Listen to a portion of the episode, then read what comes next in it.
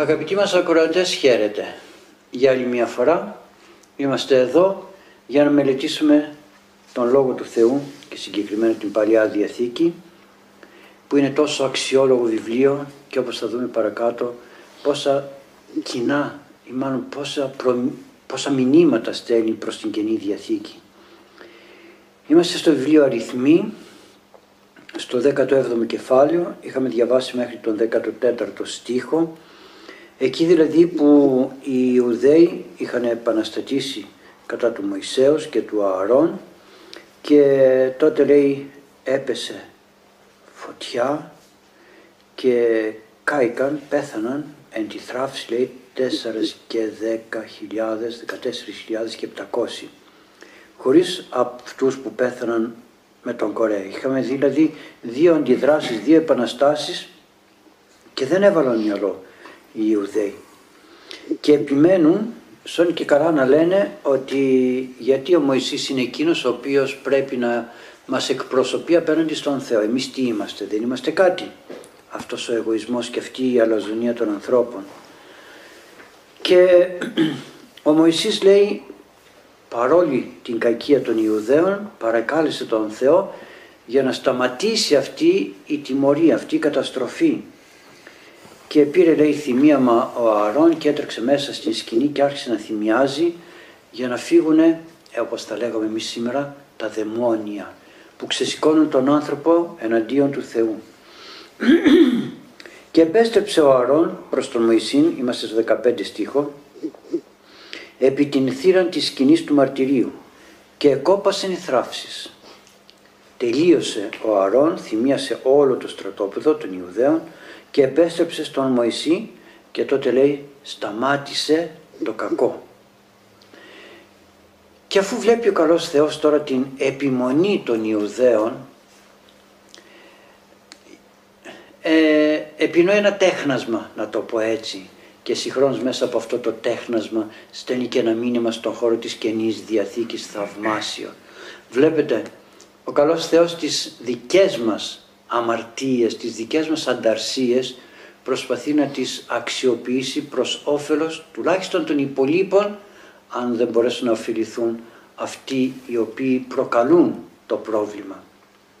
Και τι έκανε ο καλός Θεός; και ελάλησε Κύριος προς Μωυσήν λέγον 17 στίχο πηγαίνουμε, λάλησον της Ιης Ισραήλ και λάβε παρά αυτόν ράβδον. Ράβδον κατοίκους πατριών παραπάντων των αρχόντων αυτών, κατοίκους πατριών αυτών, 12 ράβδους και εκάστου το όνομα αυτού επίγραψαν επί της ράβδου. Ο Κύριος μιλάει λοιπόν στο Μωυσή και του λέει πες τους Ισραηλίτες να πάρει ο καθένας μία ράβδο Κάθε φυλή να έχει μια ράβδο. Και αυτή τη ράβδο θα την πάρεις εσύ. Θα την ετοιμάσουν και θα την πάρεις. Και θα την πάρεις ράβδο από όλους τους αρχηγούς των φυλών. Επομένως 12 φυλές, 12 ράβδους. Και πάνω στην κάθε ράβδο να υπάρχει το όνομα του, της κάθε φυλής. Γράψε πάνω στη ράβδο το όνομα της κάθε φυλής. Έτσι λοιπόν και ο Μωυσής πηγαίνει και τους λέει ότι θα μου φέρετε από ένα ραβδί ο καθένας σας και απάνω σε αυτό θα είναι γραμμένο το όνομά σας. Και 18 στίχο πηγαίνουμε και το όνομα Ααρών επίγραψον επί της ράβδου Λεβί. Έστι ράβδος μία κατά φιλήν οίκου πατριών αυτών δώσωση. Και θύσεις αυτά σε τη σκηνή του μαρτυρίου κατέναντι του μαρτυρίου ενείς γνωστής ο μέση εκεί. Και το όνομα του Αρών λέει γράψτο στην ράβδο της φυλής του Λεβί, εκεί που ανήκει ο Αρών. Διότι κάθε φυλή θα δώσει μία ράβδο δική της ράβδο, έτσι. Τις ράβδους αυτές, τα ραβδιά αυτά δηλαδή, τα 12 αυτά ραβδιά, θα θέσεις μέσα στην σκηνή του μαρτυρίου, απέναντι από την κυβωτό της Διαθήκης, ενής γνωστής ο μέση εκεί. Τι φοβερό. Παίρνει 12 ραβδιά, θα έλεγε κανείς τι τα θέλει τα ραβδιά, να μας δείρει. Να μας δείρει αλλά με άλλον τρόπο, γιατί πολλές φορές δεν κατανοούμε κάποια πράγματα. Και εκεί στα ραβδιά αυτά θα, θα αποκαλυφθεί η δόξα μου εγώ, θα αποκαλυφθώ, θα αποκαλυφθεί το θέλημά μου, θα αποκαλυφθεί η παρουσία μου, η σχέση σου με μένα, πολλά πράγματα. Γιατί διαλέγει ο καλός Θεός αυτόν τον τρόπο; 12 ραβδιά, φέρτε τα εδώ, λέει, βάλτε τα όλοι σας μέσα στη σκηνή του μαρτυρίου και εκεί εγώ θα αποκαλυφθώ μέσα από αυτά. Με ποιον τρόπο, με τον εξής τρόπο. Πάμε στον 20ο στίχο. Και έστε ο άνθρωπος, ον αν εκλέξουμε αυτόν, η ράβδος αυτό εκβλαστήσει και περιελόπε μου τον γονγισμόν Ιών Ισραήλ α αυτοί γογγίζουν εφημίν. Λοιπόν, θέλετε να μάθετε αν αξίζει ο Μωυσής για μένα, αν τον έχω εκλέξει εγώ; Και θέλετε να εκλεγεί και κάποιος άλλος; Δηλαδή θέλετε να υπηρετήσετε εμένα χωρίς να ξέρετε αν σας θέλω ή δεν σας θέλω στην υπηρεσία μου; Πόσες φορές λένε γιατί να μην είναι, να μην είναι γυναίκες ιερείς; Ξέρεις αν σε θέλει ο Θεός να υπηρετήσεις; Και μάλιστα συμπτωματικά διάβαζε μια και το αναφέραμε τώρα. Λέει ο Άγιος Ιωάννης ο Δαμασκηνός γιατί λέει τον Αδάμ τον έπλωσε έξω από τον παράδεισο και τον έβαλε μέσα στον παράδεισο. Και την Εύα την έπλασε μέσα στον παράδεισο. Πήρε δηλαδή πλευρά από του Αδάμ, όχι όσο ήταν ο Αδάμ έξω από τον παράδεισο, αλλά πήρε πλευρά όσο ήταν μέσα στον παράδεισο ο Αδάμ. Δεν πήρε εκτός παραδείσου ώστε να πλάσει και τους δυο έξω από τον παράδεισο και να τους βάλει μέσα. Οι πατέρες κάνουν έξυπνες ερμηνείες. Εμείς είμαστε χαζοί και ανόητοι. Το σκεφτήκατε ποτέ; Μ; Λοιπόν, αγαπητοί ακροατές, δεν ξέρω αν το σκεφτήκατε ποτέ, αλλά ξέρετε τι απαντάει ο Άγιος Ιωάννης ο Δαμασκηνός, όχι εγώ, έτσι, προσέχετε, δεν δίδω εγώ ερμηνείες και όταν δίδουν οι Άγιοι ερμηνείες, τότε αυτό είναι φωνή Θεού, είναι λόγος Θεού, δεν είναι κάτι απλό. Αν και η φωνή του κάθε ιερέως είναι φωνή του Θεού, οφείλει να είναι φωνή του Θεού. Τι λέει, τον Αδάμ τον έπλασε έξω από τον παράδεισο και τον έβαλε μέσα για να δείξει ότι ο Αδάμ μπορεί να δουλεύει και έξω από το σπίτι και μέσα στο σπίτι. Ενώ την Εύα την πλάθη μέσα στον παράδεισο για να δείξει ότι η Εύα πρέπει να δουλεύει μέσα στο σπίτι. Η γυναίκα πρέπει να δουλεύει μέσα στο σπίτι και δεν έχει καμία δουλειά έξω από το σπίτι να δουλεύει. Τώρα θα πούνε κάποιοι, ε καλά, Ακούστε, όποιος λέει ε καλά, αντιλέγει, αντιλέγει στο θέλημα του Θεού, να το ξέρετε αγαπητοί μου. Διότι ο καλός Θεός είπε, όποιος ακούει εσάς, να το πω όπως το λέει η Αγία Γραφή, όποιος δεν ακούει εσάς, δεν ακούει εμένα, δεν ακούει τον αποστηλαντά με.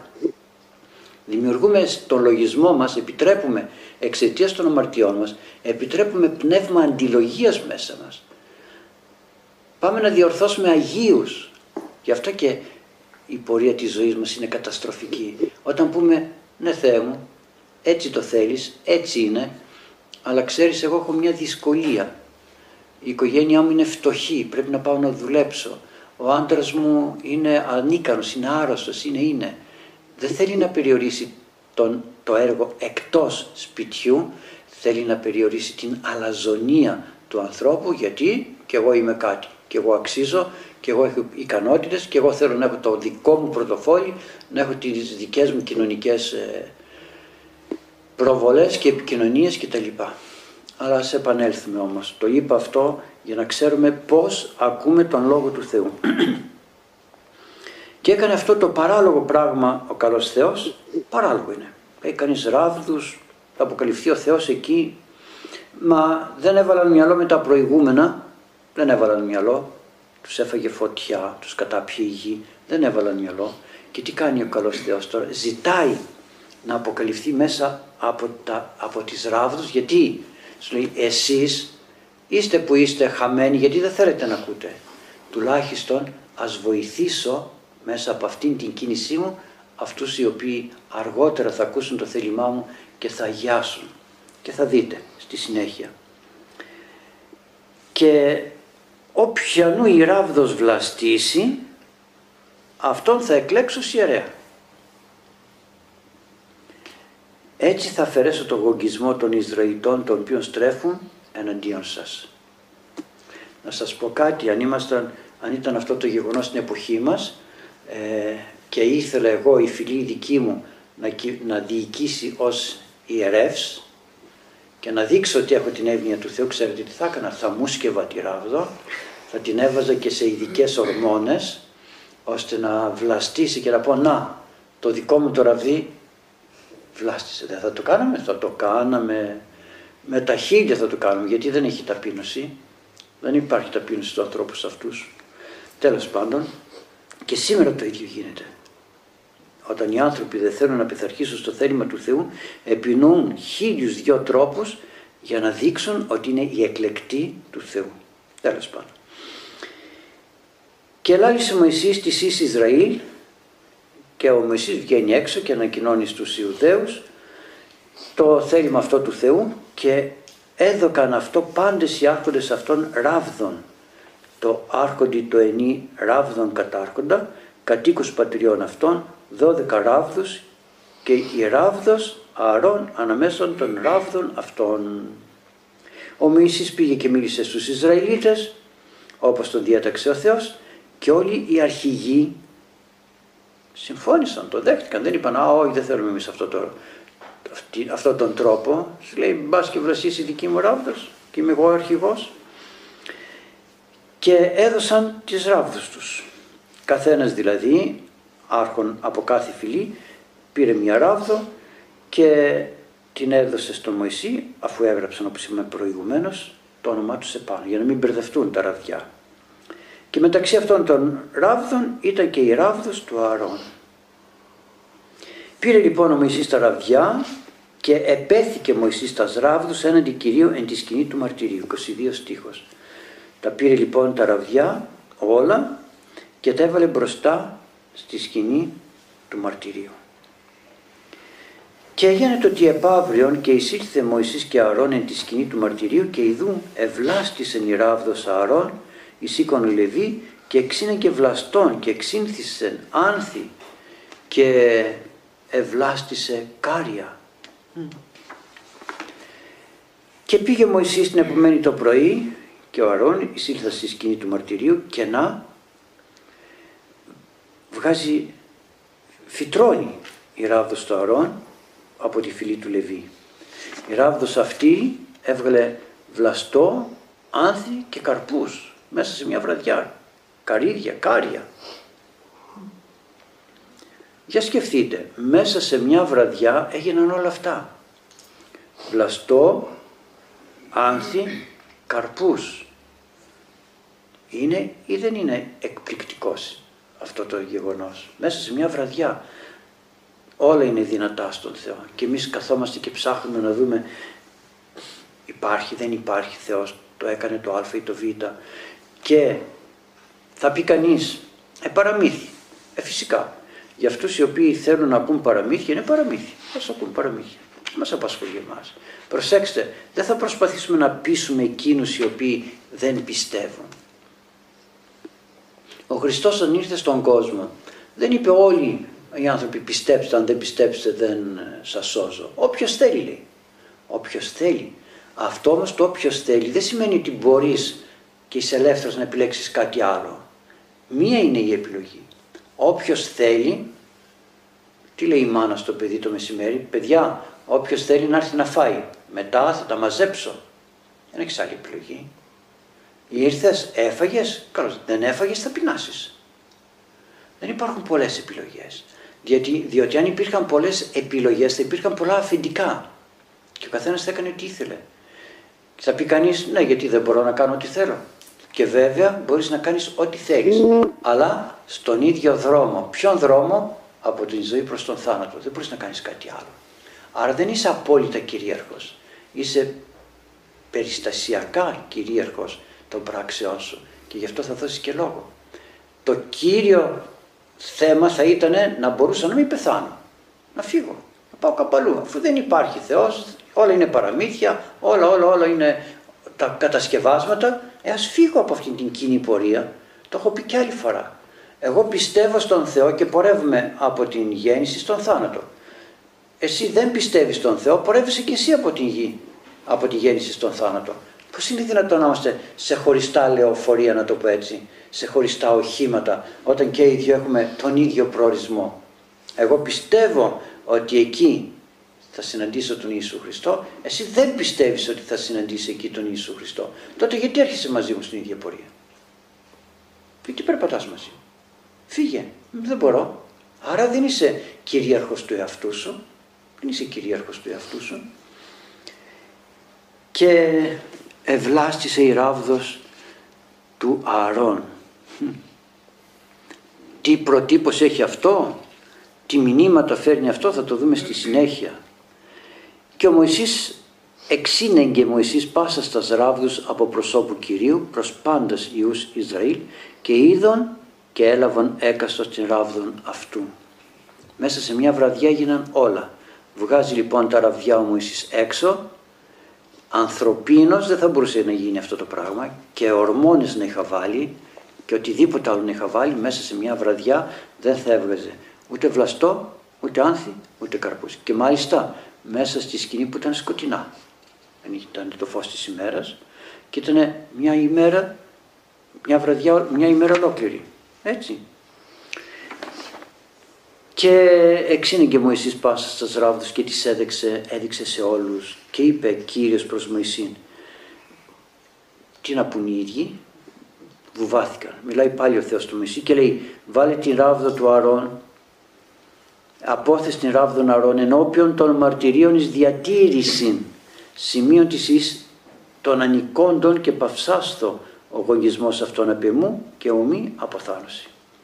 Βάλτε λέει αυτή τη ράβδο μέσα να είναι ένα δείγμα του Θείου θελήματός μου και ας πάυσουν να γογγίζουν για να μην πεθάνουν.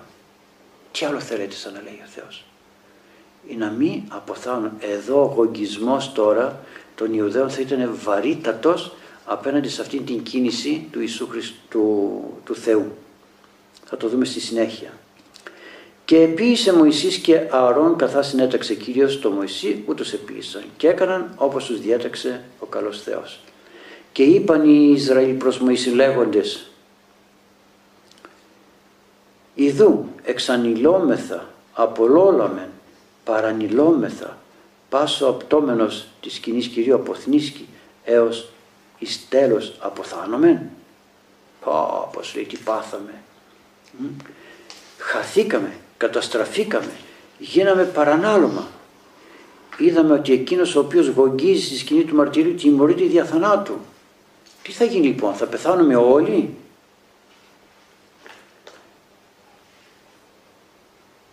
Και σκεφτείτε, τώρα σκέφτονται ότι κινδυνεύουν να πεθάνουν και παρακάτω μετά πάλι αλλάζουν τη γνώμη τους. Για να δούμε λοιπόν αυτή την ράβδο του Αρών που πολύ, πολλές φορές την έχουμε ακούσει και, την, και σε ύμνους της Εκκλησίας μας και στους πατέρες οι οποίοι ερμηνεύουν και στον Απόστολο Παύλο ε, που το αναφέρει στην προς επιστολή του και λοιπά και λοιπά και λοιπά. Ο Άγιος Ιωάννης ο Δαμασκηνός λέει πολλά για την υπεραγία Θεοτόκο. Ο Άγιος Ιωάννης ο Δαμασκηνός λέει λοιπόν αρκετά για την υπεραγία Θεοτόκο αλλά θυμηθείτε λιγάκι στην υμνολογία, στην υμνογραφία μπορείτε να θυμηθείτε πού συναντούμε αυτό το, το θαύμα της ράβδου που άνθησε. Πρώτο. Ναι, ναι. Στο εκ της ρίζης εσύ που λέει ράβδος ε, ναι, ράβδος εκ της ρίζης εσείς καταβασίες των Χριστουγέννων και άνθος εξ αυτής Χριστέ εκ της Παρθένου ανεβλάστησας. Άρα λοιπόν αυτό, αυτή η ράβδος είναι προτύπωσης της υπεραγίας Θεοτόκου η οποία Παρθένος και ανήπαντρη χωρίς άντρα ξέρει ράβδος αυτό σημαίνει εξήνθησε και βγήκε, γεννήθηκε ο Ιησούς Χριστός. Χωρίς να περιμένει κανείς κάτι το φυσιολογικό, αφύσικο, προτυπώνεται λοιπόν η υπεραγία Θεοτόκος αυτή τη ράβδο, από την οποία λέει φύτρωσε ο Χριστός. Επίσης ε, στον ακάθιστο ύμνο η ράβδος η μυστική, άνθος το αμάραντο εξανθήσασα. Προσέξτε τώρα, άνθος το αμάραντο. Αυτή η ράβδος του Αρών που μπήκε μέσα στην Κιβωτό ε, παρέμενε με το άνθος. Και ο Απόστολος Παύλος στην προς Εβραίους επιστολή του έλεγε ότι, εκτός, ότι εντός της σκηνής υπήρχε και η ράβδος του Αρών η βλαστήσασα. Δείγμα της, ε, της πώς να το πούμε, της αϊπαρθενίας της Θεοτόκου, γιατί δεν ξαναβλάστησε, αϊπάρθενος η Θεοτόκου, και της ε, θεότητας του Ιησού Χριστού, ο οποίος δεν τελειώνει, δεν πεθαίνει. Φύτρωσε, αλλά δεν, δεν πεθαίνει, δεν εξαφανίζεται, δεν είναι θνητός. Είναι κάτι άλλο. Και στις ημέρες μας, προσέξτε και στις ημέρες μας, το έχω δει αυτό, στους λειψούς υπάρχει μια εικόνα της Παναγίας, σαν εξοκλήσει πάνω στο βουνό, που λέγεται η Παναγία του Χάρου, αν μπει κανείς στο διαδίκτυο μπορεί να το βρει, ε, λέγεται η Παναγία του Χάρου, ναι, μια έκφραση λίγο κτυπάει στους ανθρώπους άσχημα, γιατί κρατάει τον Σταυρό με τον Ιησού Χριστό επάνω σταυρωμένο. Είναι, ε, δεν είναι συνηθισμένη η αγιογραφία. Και τι είχε γίνει κάπου το 1943, 1943, μια κοπέλα έκοψε κρίνα του Ευαγγελισμού να τα πάει εκεί πάνω, στο εξοκλήσι αυτό, στο οποίο δεν πήγαιναν οι άνθρωποι. Η λειψή είναι ένα μικρό νησάκι, στη Ρόδο κοντά.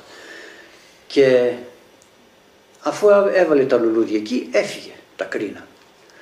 23 όμως Αυγούστου, στην απόδοση της, θεο, της κοιμήσεως της Θεοτόκου, πάνε πάνω και κάνουν πανηγυράκι σε αυτό το εκκλησάκι. Και όταν άνοιξαν να μπουν να καθαρίσουν, βρήκανε τα κρίνα αυτά, ξερά μεν, αλλά ανθισμένα.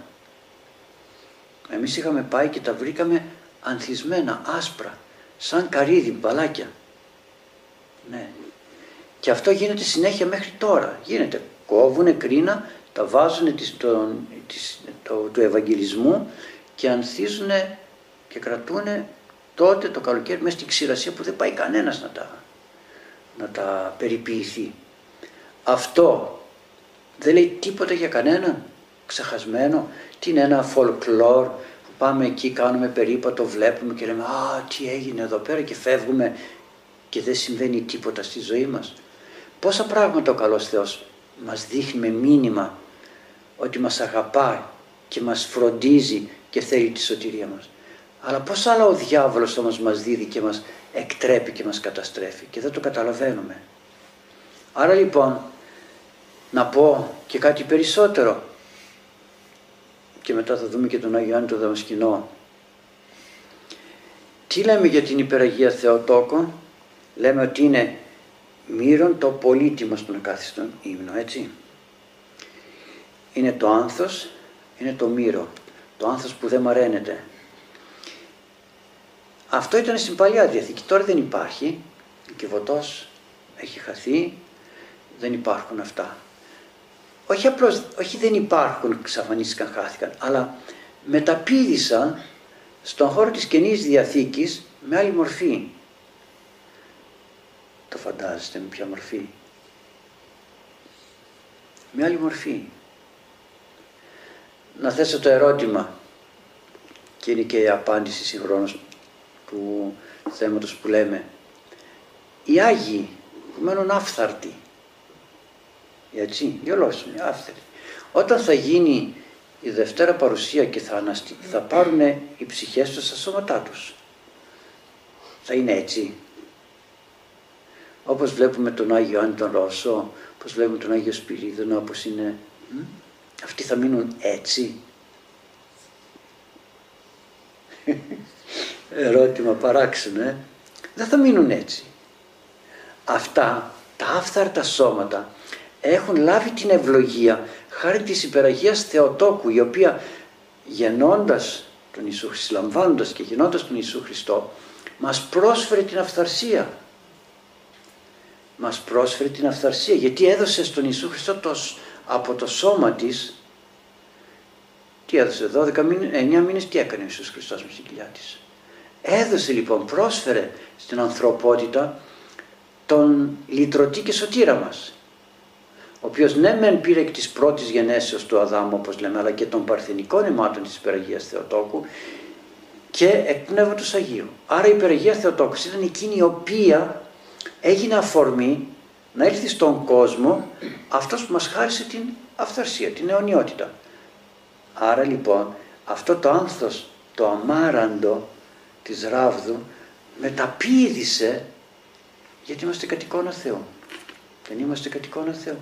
Δεν είμαστε σώμα μέλη Χριστού. Και θέλει ο καλός Θεός αυτό το άφθαρτο στοιχείο σε κάποιους Αγίους να φαίνεται. Αυτοί οι Άγιοι αποτελούν αυτήν την, ε, αυτό το άνθος που πρόσφερε η Υπεραγία Θεοτόκος στον κόσμο. Τον τύπο αυτό της Υπεραγίας Θεοτόκου, να το πω καλύτερα, τον πήραμε και αποτυπώθηκε πάνω μας. Σαν να τυπώθηκε πάνω σε κάποιους Αγίους.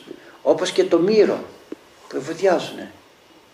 Και έκανε η Υπεραγία Θεοτόκος, γιατί δεν ευωδίασαν και στην Παλιά Διαθήκη;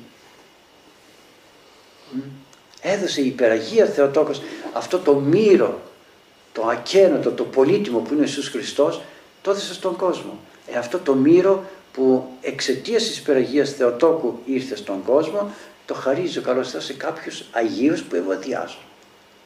Και λέει κανείς, ποιο είναι αυτό που ευωδιάζει; Μου έδωσαν, το έχω πει και άλλη φορά, Άγιο Μύρο από τον Άγιο Δημήτριο, τον, τον Μεγαλομάρτυρα από τη Θεσσαλονίκη, σε ένα βαμπακάκι. Κάποτε έρευσα Άγιο Μύρο και μου το δώσανε. Το έχω στο πορτοφόλι μου μέσα και ακόμη ευωδιάζει. Χρόνια το έχω.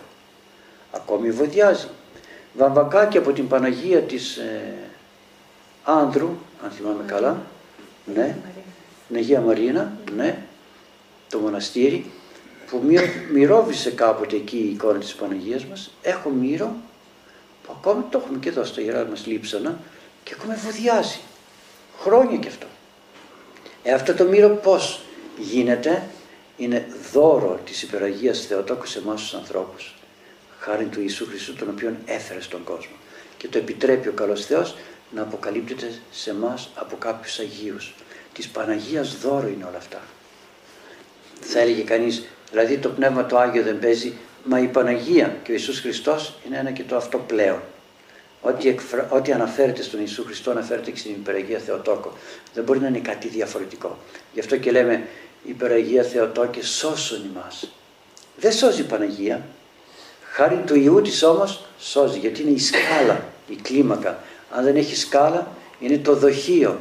Άμα δεν έχεις ποτήρι και είναι η βρύση εκεί πώς θα πεις νερό; Άρα λοιπόν η Παναγία και ο Ιησούς Χριστός ε, βαδίζουν στη ζωή μας παράλληλα να το πω έτσι και προσφέρουν ό,τι καλύτερο έχουν. Και δείτε τώρα ο Άγιος Ιωάννης ο Δαμασκηνός πόσα λέει από την Παλαιά Διαθήκη που αναφέρονται στο πρόσωπο της Υπεραγίας Θεοτόκου. Και ξέρετε, το να λέμε ότι η Παλαιά Διαθήκη δεν μας χρειάζεται είναι αίρεσης. Οι γνωστικοί και κάποιοι άλλοι αιρετικοί απέριπταν την Παλαιά Διαθήκη. Απορρίπτοντας όμως την Παλαιά Διαθήκη, τότε ο Απόστολος Παύλος όταν μιλάει και λέει ότι η Κιβωτός είχε και την ράβδο του αρών που βλάστησε μέσα και μιλάει για εκεί, πώς εσύ το απορρίπτεις. Και όταν ο Ιησούς Χριστός λέει ή να πληρωθεί το ρηθένδια του προφήτου Ισαΐου, Ιερεμίου κτλ. Πού αναφέρεται, Παλιά Διαθήκη. Και όταν στον πιστεύω λέμε και παθώντα και τα φέντα και αναστάντα κατά τα γραφάς, ποιες γραφές. Παλιά Διαθήκη αναφέρεται. Γι' αυτό είναι πολύ μεγάλη πλάνη και αίρεση το να λέμε ότι η Παλιά Διαθήκη έχει ένα σκληρό Θεό δεν το καταλαβαίνεις, γι' αυτό λες μιλάς για σκληρό Θεό. Και η Κοινή Διαθήκη έχει έναν καλό Θεό, Θεό αγάπης. Και λέει λοιπόν ο Άγιος Ιωάννης ο Δαμασκηνός στο, σε μια ομιλία στον Ευαγγελισμό εξαιτίας του χαιρετισμού που έκανε ο Αρχάγγελος Γαβρίλ προς την υπεραγία Θεοτόκο που την είπε χαίρε και χαριτωμένη ο Κύριος μετασού. Δείτε τώρα αυτό το χαίρε του Αγγέλου σε πόσες ε, θα λέγαμε διαστάσεις το, το μεταφέρει ο Άγιος Ιωάννης ο Δαμασκηνός. Διαβάζω μετάφραση, δεν διαβάζω το κείμενο. Χαίρε και χαριτωμένη η εκπασών εκλεκτής αγενεών και φυλών και γλωσσών και εθνών και λαών. Χαίρε και χαριτωμένη σύ, που διαλέχτηκες από όλες τις γενιές και τις φυλές και τις γλώσσες και τα έθνη και τους λαούς. Χαίρε. Χαίρε και χαριτωμένη εσύ που προορίστηκες πριν από τους αιώνες για τον ποιητή και βασιλιά των αιώνων. Χαίρε το συμπέρασμα, η κατάληξη, η σούμα θα λέγαμε, όπως λέμε το συμπέρασμα, παλιάς και κοινής διαθήκης. Βλέπετε πώς τα συνδέει. Χαίρε των Θεοφόρων Πατέρων και Πατριαρχών το πολύ φίλον άνθος. Πατριάρχης εννοεί της Παλαιάς Διαθήκης. Ε. Χαίρε το όνομα των που προανήγγυραν από αιώνες οι Άγιοι Προφήτες. Παλιά Διαθήκη. Χαίρε η απόγονος του Θεόπλαστου Αδάμ, του πατέρα όλου του κόσμου. Χαίρε η κόρη της πρώτης γυναίκας, της μητέρας του κόσμου, Εύας. Βάζει τον πατέρα, βάζει και τη μητέρα. Χαίρε το έμψυχο αντίστοιχο της κυβωτού του Νόε.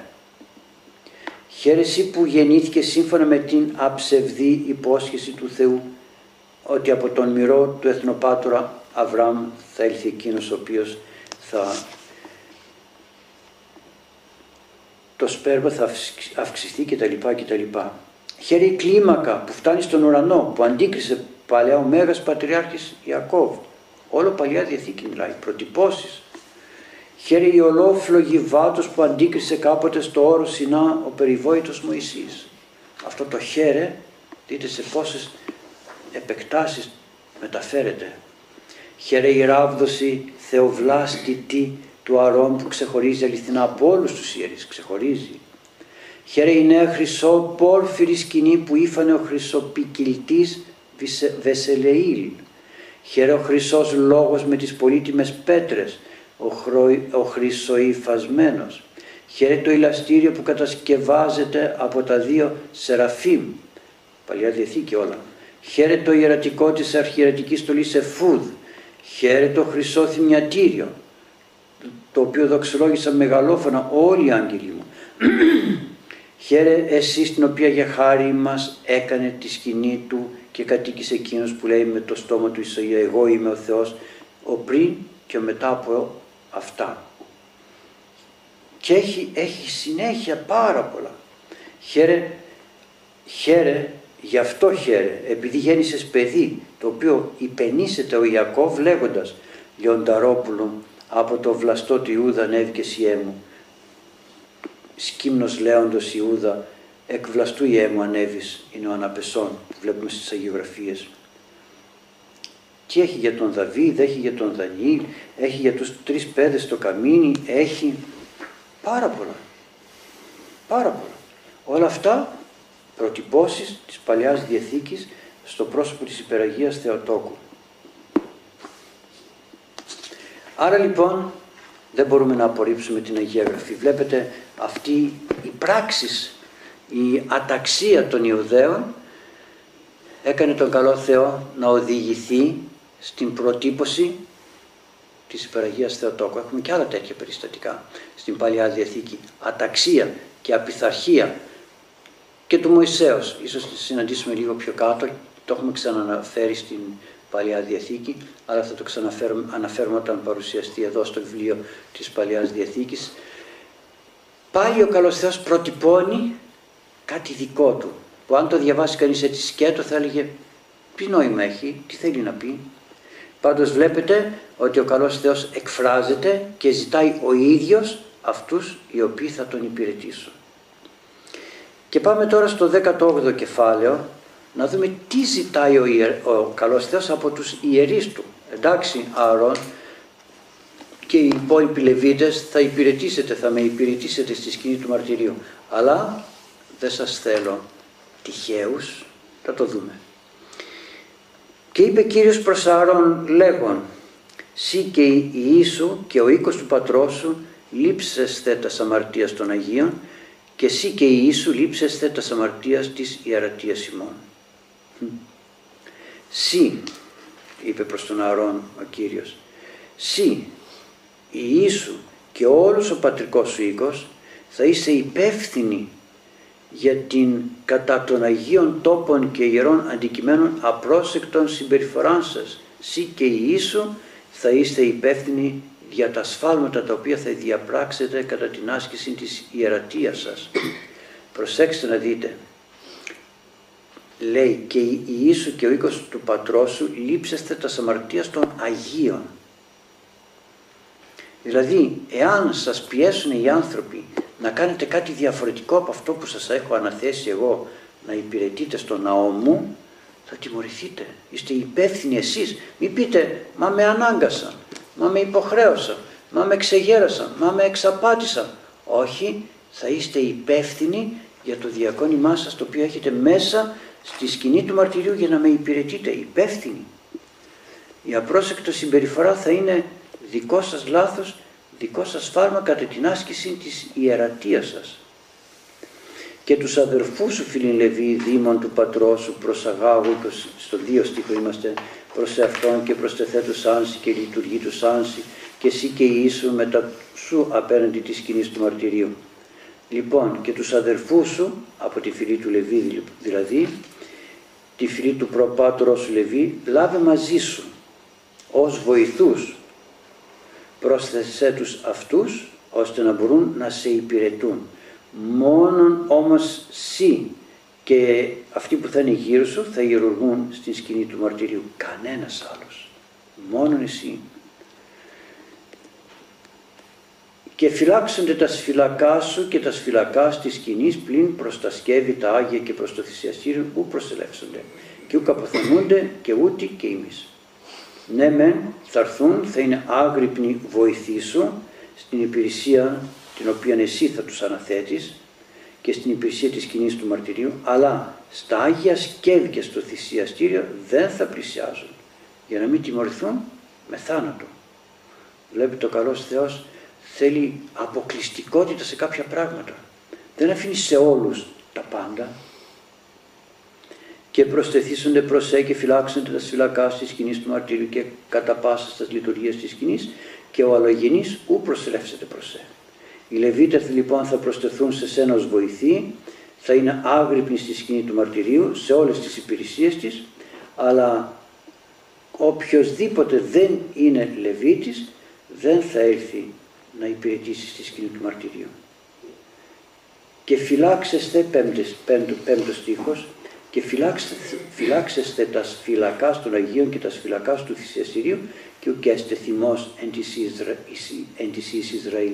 Σεις ιερείς θα αγρυπνείτε στην υπηρεσία όλων αυτών των ιερών χώρων στα Άγια δηλαδή και στο θυσιαστήριο που ό,τι υπάρχει εκεί μέσα και κανείς άλλος δεν θα πλησιάσει για να μην θυμώσει ο Χριστός, ο Θεός κατά των Ισραηλιτών.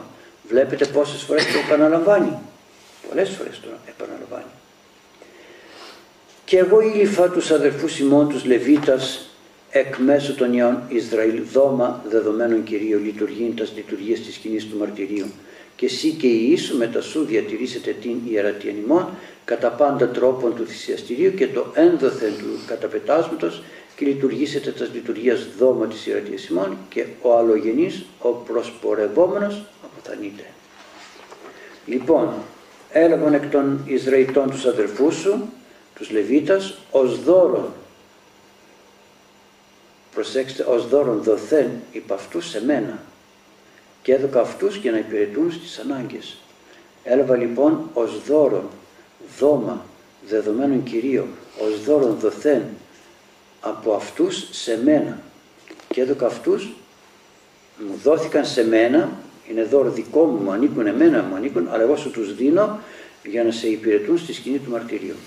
Συν και η ίσο θα συνεχίσετε την ιεροσύνη εις ό,τι αφορά το θυσιαστήριο και στον χώρο ο οποίος είναι όπισθεν του, του παραπετάσματος προσφέροντας εκεί τα ιερατικά σας υπηρεσίες οι οποίες σας δόθηκαν από τον Θεό. Κανείς άλλος που δεν είναι Λεβίτης δεν θα μπει εκεί μέσα για να μην τιμωρηθεί με θάνατο. Πόσες φορές το είπε, πάρα πολλές φορές. Και ο Κύριος και ελάλησε Κύριος προς Αρών και του είπε τα εξής και ειδού εγώ δέδοκα ημίν την διατήρηση των απαρχών. Φροντίζει τώρα ο καλός Θεός για το πώς θα αμείβονται, πώς θα συντηρούνται οι γύρεις. Να, εγώ σας έδωσα ως δικά σας όσες προσφορές έρχονται σε μένα ο κόσμος θα πήγαινε, οι Ιουδαίοι θα πήγαιναν και θα προσέφεραν θυσίες. Άρα λοιπόν αυτές τις θυσίες που προσφέρουν σε μένα, εγώ τις δίνω σε εσάς. Όλες, όλες, δηλαδή, όλες δηλαδή τις εκ των Ισραηλιτών αφιερωμένας προς με προσφοράς δίνω σε σένα και στους απογόνους σου μετά από σένα και ως αναφέρετο παντοτινό δικαίωμα. Άρα λοιπόν ό,τι πήγαιναν στη σκηνή του μαρτύριου οι άνθρωποι για να προσφέρουν στο Θεό, το πρόσφεραν στον Θεό και μετά ανήκε στον Ααρών και στη φυλή του. Και να τι θα λαμβάνετε στις προσφορές; Όλες τις αμνέμακτες θυσίες, τις αματηρές και τα λοιπά και τα λοιπά ότι γίνονται όλες αυτές προς εμέ γινόμενοι γι' αυτό και θα γιάζονται και θα ανήκουν σε σένα και στα παιδιά σου. Αυτά θα τρώτε σε τόπους αγιοτάτους. Εν το Αγίο των Αγίων φάγεστε αυτά. Παν αρσενικών φάγετε αυτά. Σύ και Ιησού Άγια έστεση. Φροντίζει δηλαδή τους ιερείς και τους λέγει ότι αυτά τα οποία θα προσφέρονται ως θυσίες στον Θεό εσείς και παν αρσενικών φάγετε αυτά. Αν λοιπόν στην Παλιά Διαθήκη παν αρσενικών θα έτρωγε αυτά τα οποία προσέφεραν, προσέφεραν στον Θεό θυσία, πώς θα μπορούσε να γίνει κάποια γυναίκα ιερεύς και να καταλύσει το σώμα και το αίμα του Χριστού; Πώς; Να πώς καταργείται η δυνατότητα να θέλει η γυναίκα να γίνει ιερεύς. Η ιερεύς δεν σημαίνει ε, κατηχήτρια μπορεί να γίνει. Ιεραπόστολος μπορεί να γίνει. Να διακόνησα, να βοηθάει και να υπηρετεί στις ε, διάφορες διακονίες, ναι. Αλλά διακόνησα ως να για να υπηρετεί στο θυσιαστήριο, όχι. Διακόνησα για να υπηρετεί την ώρα της Θείας Λειτουργίας μέσα στο ναό, να επιβλέπει τους ανθρώπους, όλα. Αλλά όχι με, το, με την έννοια του διακόνου που είναι υποψήφιος ιερεύς. Δεν μπορεί η γυναίκα, τι, τι λέει εδώ, δεν επιτρέπεται η γυναίκα να φάει τα Άγια, αυτά τα οποία προσφέρονται στον Θεό, δεν επιτρέπεται. Γιατί δεν επιτρέπεται, εμείς θα δώσουμε απάντηση. Ο Θεός δεν θέλει να, να απαντήσει. Και λέει, αυτό είναι δικαίωμα δικό μου, σε μένα τα δίδω. Άρα και εγώ τα δίδω εκεί που θέλω. Είναι κατώτερης κατηγορίας η γυναίκα. Δεν είναι κατώτερης κατηγορίας. Ουκέ νιάρσεν και θύλη λέει ο Απόστολος Παύλος. Αλλά ο καθένας είναι στη θέση του. Ο καθένας μέσα σε αυτό το σώμα, γιατί η Εκκλησία είναι ένα σώμα, σώμα Χριστού, μέσα σε αυτό το σώμα έχει μια θέση και δείχνει ότι ο καθένας πρέπει να πειθαρχεί σε έναν νου, έναν εγκέφαλο. Όχι πολλές γνώμες, όχι πολλές αποφάσεις, όχι πολλές σκέψεις. Σε όλα τα διακονήματα, σε όλες τις εργασίες. Υπάρχει μια κεφαλή παντού. Πολλές μαμές βγάζουν το παιδί στραβό, λέει ο λαός. Άρα λοιπόν, όπου λαλούν πολλά κοκόρια αργεί να ξημερώσει και το καθεξής. Άρα είναι θέλημα Θεού η, να το πω έτσι, όλες οι λειτουργίες να συγκεντρώνονται σε έναν. Και αυτός ο ένας θα είναι ο άντρας. Γιατί, γιατί έτσι το θέλει ο Θεός. Και στην οικογένεια, κεφαλή της οικογένειας είναι ο άντρας. Δεν σημαίνει ότι τη γυναίκα την πετάει απ' έξω. Δεν σημαίνει ότι τη γυναίκα δεν τη δίνει σημασία. Όχι. Όταν έσονται οι δύο σάρκα μία σημαίνει ότι είναι υποχρεωμένος να ακούει και τη γυναίκα του. Δεν μπορεί η γυναίκα να γίνει κεφαλή, αλλά δεν μπορεί όμως και να αγνοείται. Όπως δεν μπορείς να αγνοείς το πόδι σου, γιατί έχει ένα αγκαθάκι και δεν βαριέσαι, πόδι είναι. Φροντίζεις να το αφαιρέσεις για να μπορείς να κινείσαι σωστά. Άρα λοιπόν βλέπετε πόσο, πόσο νοιάζεται ο καλός Θεός για να αποκτήσουμε και ταπείνωση και αγάπη. Αυτός ο οποίος δεν μπορεί να διακονήσει ως άνδρας, να ταπεινωθεί. Και εκείνος που διακονεί ως άνδρας να μην υπερηφανευτεί και πει «Α, εγώ είμαι σπουδαίος, άρα δεν σε υπολογίζω». Ο ένας με την αγάπη του, με την ταπείνωση του δείχνει αγάπη προς αυτόν που έχει μια θέση που του ανέθεσε ο Θεός και ο άλλος πάλι με την αγάπη του ταπεινώνεται για να μην αλαζονεύεται και να μην περιφρονεί αυτόν ο οποίος δεν έχει αυτό το διακόνημα. Όχι ότι είναι κατώτερος, αλλά δεν έχει αυτό το διακόνημα. Άρα λοιπόν δεν έχουμε τίποτα άλλο να κάνουμε παρά να πειθαρχούμε σε αυτό που θέλει ο Θεός. Και πάμε στον ενδέκατο στίχο. Και αυτό θα ανήκει εις ημάς, ήτι, ε, υπό των Ισραηλιτών διδόμενε απαρχέ. Όλες αυτές οι απαρχές δηλαδή θα ανήκουν στους Ιουδαίους. Στους, ε, στον Αρών και στους, ε, υπηρετούνται στο το ιερό. Έχει κι άλλα τα οποία λέει ποια θα προσφέρονται. Πάσα να παρχήν ελαίου, πάσα να παρχήν ίνου, πάσα να παρχή. Κάθε, το πρώτο δηλαδή, λάδι, το καλύτερο, το πρώτο κρασί, το καλύτερο, το πρώτο σιτάρι, το καλύτερο, όλα αυτά δίδονται στον Θεό και εγώ τα δίδω σε εσάς. Πόσες φορές λέμε τι τα κάνει ο παπάς τα πρόσφορα. Προσέξτε, ο παπάς πρέπει να είναι μιμητής Χριστού, μιμητής Θεού. Τι λέει ο καλός Θεός, ότι μου δώσανε εμένα, εγώ σας τα δίνω σε εσάς. Άρα και ο ιερεύς πρέπει να μιμηθεί τον καλό Θεό. Όταν έχει πολλά πρόσφορα, να φροντίσει να τα διαθέσει στους ανθρώπους, όχι για να μην μου χλιάσουν, όχι για να μην χαλάσουν, αλλά γιατί πρέπει να μιμηθεί τον Χριστό, τον Θεό, ο οποίος παρέλαβε από τους ανθρώπους τα δώρα της θυσίας και ο ίδιος τα έδωσε στους ιερείς. Άρα λοιπόν και εσύ ιερέα θα κάνεις το ίδιο. Παρέλαβες από τον κόσμο τα, τα πρόσφορα, φρόντισε να βρεις τρόπο να τα μοιράσεις. Και είναι όμορφο να κόβουμε ένα πρόσφορο στα τέσσερα και να το δίνουμε ως αντίδωρο στους ανθρώπους για να πάρουν και να έχουν για όλη την εβδομάδα αντίδωρο, άφθονο. Και εκείνο που δεν προλαβαίνει κανείς να φάει ως αντίδωρο, ας το φάει στο φαγητό του. Δεν πειράζει. Ευλογία είναι. Ευλογία Κυρίου και έλεος έλθει επί σε. Δεν είναι Θεία Κοινωνία. Ευλογία Κυρίου. Αντί δώρο. Αυτό το αντίδωρο κρατάμε κάτι για να έχουμε κάθε πρωί να τρώμε και το υπόλοιπο για να μην μοχλιάσει και το πετάξουμε εμείς, το τρώμε κανονικά στο φαγητό μας. Κρατάμε ένα μέρος ως αγιασμό της κάθε ημέρας και το άλλο το τρώμε. Θα έλεγε κανείς, μα είναι αγιασμένο, πρέπει να το τρώμε το αντίδρο νηστική. Έτσι έχουμε μάθει, αγαπητοί μου. Ξεχάσαμε κάποιες πρακτικές της Εκκλησίας μας. Τι έκαναν οι άνθρωποι όταν επρόκειτο να σπείρουν, πριν σπείρουν, τι έκαναν; Να ευλογήσουν τους σπόρους. Παίρνανε το σπόρο, το φέρανε στην εκκλησία, ναι, πολύ σωστά, και ο ιερεύς το ευλογούσε. Και τι έκαναν οι άνθρωποι, παίρνανε αυτό το ευλογημένο στάρι, ως ένα μπολάκι, ό,τι είχαν, και πηγαίνανε στο, στην αποθήκη, εκεί που είχαν το άλλο στάρι και το σκορπούσαν εκεί μέσα, να ευλογηθούν όλα. Άρα λοιπόν, παίρνω το αντίδωρο και το κόβω κομματάκια για την κάθε ημέρα, για να ευλογηθεί κάθε ημέρα και το υπόλοιπο μαζί με, τα, με τις άλλες τροφές το τρώω για να ευλογηθούν τα πάντα. Δεν μένει τίποτε έξω από την ευλογία του Θεού. Γιατί είναι καλύτερο να μου χλιάσει και να το πετάξω. Μ; Για σκεφτείτε, είναι καλύτερο το, το κρατώ, το κρατώ γιατί πρέπει να το φάω. Α, ήταν πολύ, δεν μπόρεσα να το φάω. Μου χλιασε, το πέταξα στα πουλάκια. Ναι, το λέμε και έτσι ωραία στα πουλάκια. Για τα καημένα τα πουλάκια για να μπορούν να φάνε. Αν το τρώγαμε εμείς όμως θα ήταν κακό. Δεν ξέρουμε να διακρίνουμε κάποια πράγματα γι' αυτό. Παν ανατιθέμ, ανατεθεματισμένων εν εις Ισραήλ σιέστ. Δηλαδή κάθε εκούσια προσφορά των Ισραηλιτών που δίδεται σε μένα θα ανήκει σε σένα.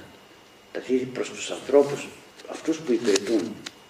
Και λέει και άλλα τα, τα πώς, το πώς θα τελούν, πώς θα μοιράζονται και πώς θα αξιοποιούνται οι υπόλοιπες ε, προσφορές των Ιουδαίων.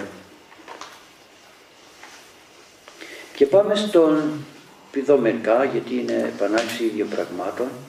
Πάμε στο 19 στίχο που λέει «Παν αφαίρεμα των Αγίων, όσα εάν αφαίρωσιν η Ισραήλ Κυρίω, δε δοκάσει και τη Ιησού και τες θυγατράσεις μετά σου, νόμιμον αιώνιον, διαθήκη αλός αιωνίου έστιν έναντι Κυρίουσι και το σπέρματί σου μετά σε και γενικώς παν αφιέρωμα εκ των Αγίων προσφορών το οποίο Ισραήλ ήθελον προσφέρει σε μένα, τον Κύριο, έδωσα σε σένα και στα παιδιά σου και εδώ λέει και τις θυγατέρες σου ως προνόμιον αναφέρετο.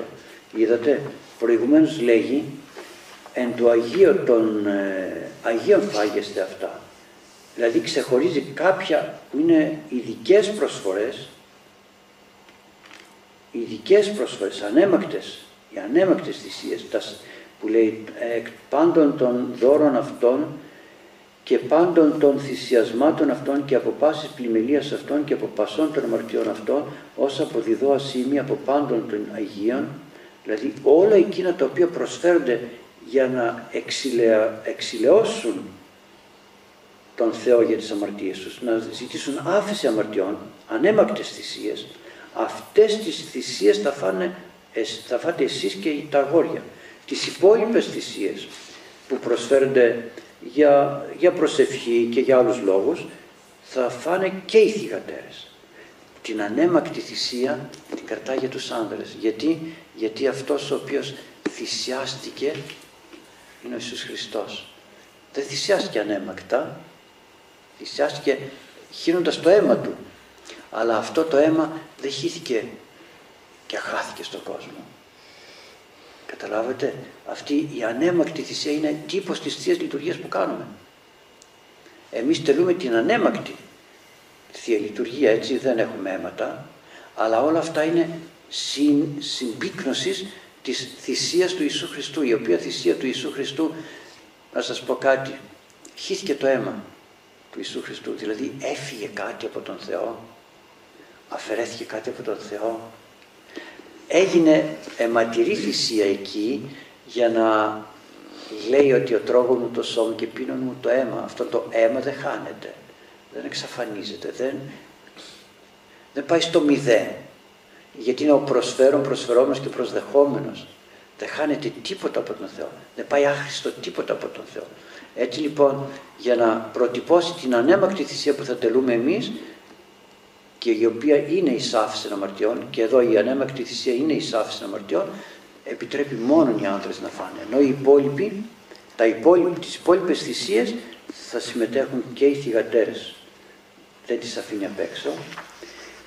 Διαθήκη αλός αιωνίων έστιν έναντι Κυρίουσι όλα αυτά θα είναι συμφωνία άλατος δηλαδή παντοτινή σχέση μεταξύ Κυρίου και των απογόνων. Τι είναι αυτό η συμφωνία άλατος. Τι είναι αυτή η συμφωνία άλατος. Μπορείτε να το συλλάβετε. Είναι ένα, μια συμφωνία που δεν ξέρουμε γιατί ο καλός Θεός την έβαλε. Αλλά να σας πω γιατί την έβαλε. Όπως βάζουμε αλάτι στο φαγητό και νοστιμίζει το φαγητό. Έτσι λοιπόν αυτή η συμφωνία θα νοστιμήσει τη ζωή μας. Και όταν πήγα στη Ρουμανία σε ένα μοναστήρι και έκαναν υποδοχή γιατί τους πήγαμε ένα κάτι το τίμιο και το Άγιο και ιερό, ένα τίμιο σταυρό με τίμιο ξύλο, έκαναν υποδοχή. Και όταν έκαναν υποδοχή βγήκε ο δήμαρχος της περιοχής και κρατούσε ένα, έναν άρτο. Και κάποιος δίπλα κρατούσε ένα φλιτζανάκι με αλάτι. Εγώ δεν το ήξερα αυτό, μου λένε ρουμανικά δεν ήξερα, αυτοί καλά δεν ελληνικά δεν ήξεραν, μου λένε θα κόψετε από εδώ, θα το βουτήξετε στο αλάτι και θα το το προσφέρετε. συμφωνία, φιλίας, ε, όμορφη συμφωνία. Τι λένε φάγαμε ψωμί και αλάτι μαζί. Είναι αυτό που λέμε η ζωή μας, η όμορφη ζωή, η ζωή της αγάπης, η ζωή που μέσα από τη σχέση των άλλων ανθρώπων δημιουργεί μια νοστιμιά και όχι μια κακία, όχι μια εχθρότητα. Βλέπεις τον άλλον και από τον αποστρέφεσαι. Αλλά μια συμφωνία αγάπης, γεμάτη νοστιμιά. Και το ίδιο έκανε και εκείνος σε μένα. Πήρε και εκείνος, πήρα εγώ το καρβέλι μετά, πήρε εκείνος ο δήμαρχος το ψωμί, το βούτυξε μέσα και μου το έδωσε ένα έθιμο, πολύ ωραίο. Και μετά μπήκαμε μέσα να κάνουμε την υπόλοιπη ακολουθία. Ήταν και οι επίσκοποι της περιοχής, ήταν και άλλη μια πολύ ωραία ε, κίνηση παραδοσιακή δική τους, που εμείς την έχουμε χάσει αυτή την κίνηση. Αλλά επειδή όμως έχει συμπληρωθεί ο χρόνος, έχει περάσει η ώρα αγαπητοί μου ακροατές, ας, εδώ, ας μείνουμε εδώ στη Συμφωνία Άλατος, σε αυτή την όμορφη κίνηση, στην όμορφη εικόνα για να μπορέσουμε κι εμείς να κάνουμε τη ζωή μας νόστιμη, όχι ανάλατη, όχι άnosτη, με την αγάπη προς τους συνανθρώπους μας και η αγάπη έχει ανοχή. Με την αγάπη δεν περιμένουμε να μας δώσουν, δίνουμε, ανεχόμαστε, κάνουμε ότι δεν καταλαβαίνουμε ε, και πολλά άλλα. Διώχνουμε έτσι με αυτόν τον τρόπο αυτό το οποίο πικραίνει τη ζωή μας, γιατί η ζήλια, ο θυμός, η αγανάκτηση, όλα αυτά τι κάνουν, και μας γεμίζουν με χολή και καταστρέφουν την ομορφιά της ζωής. Ας κάνουμε λοιπόν τη ζωή μας νόστιμη, όπως ο καλός Θεός κάνει συμφωνία με τους Ιουδαίους, συμφωνία άλατος. Να σας ευλογεί ο καλός Θεός αγαπητοί μου και καλή συνάντηση πρώτα Θεός την επόμενη φορά. Χαίρετε από μένα και από τα αγαπητά μας παιδιά. Χαίρετε.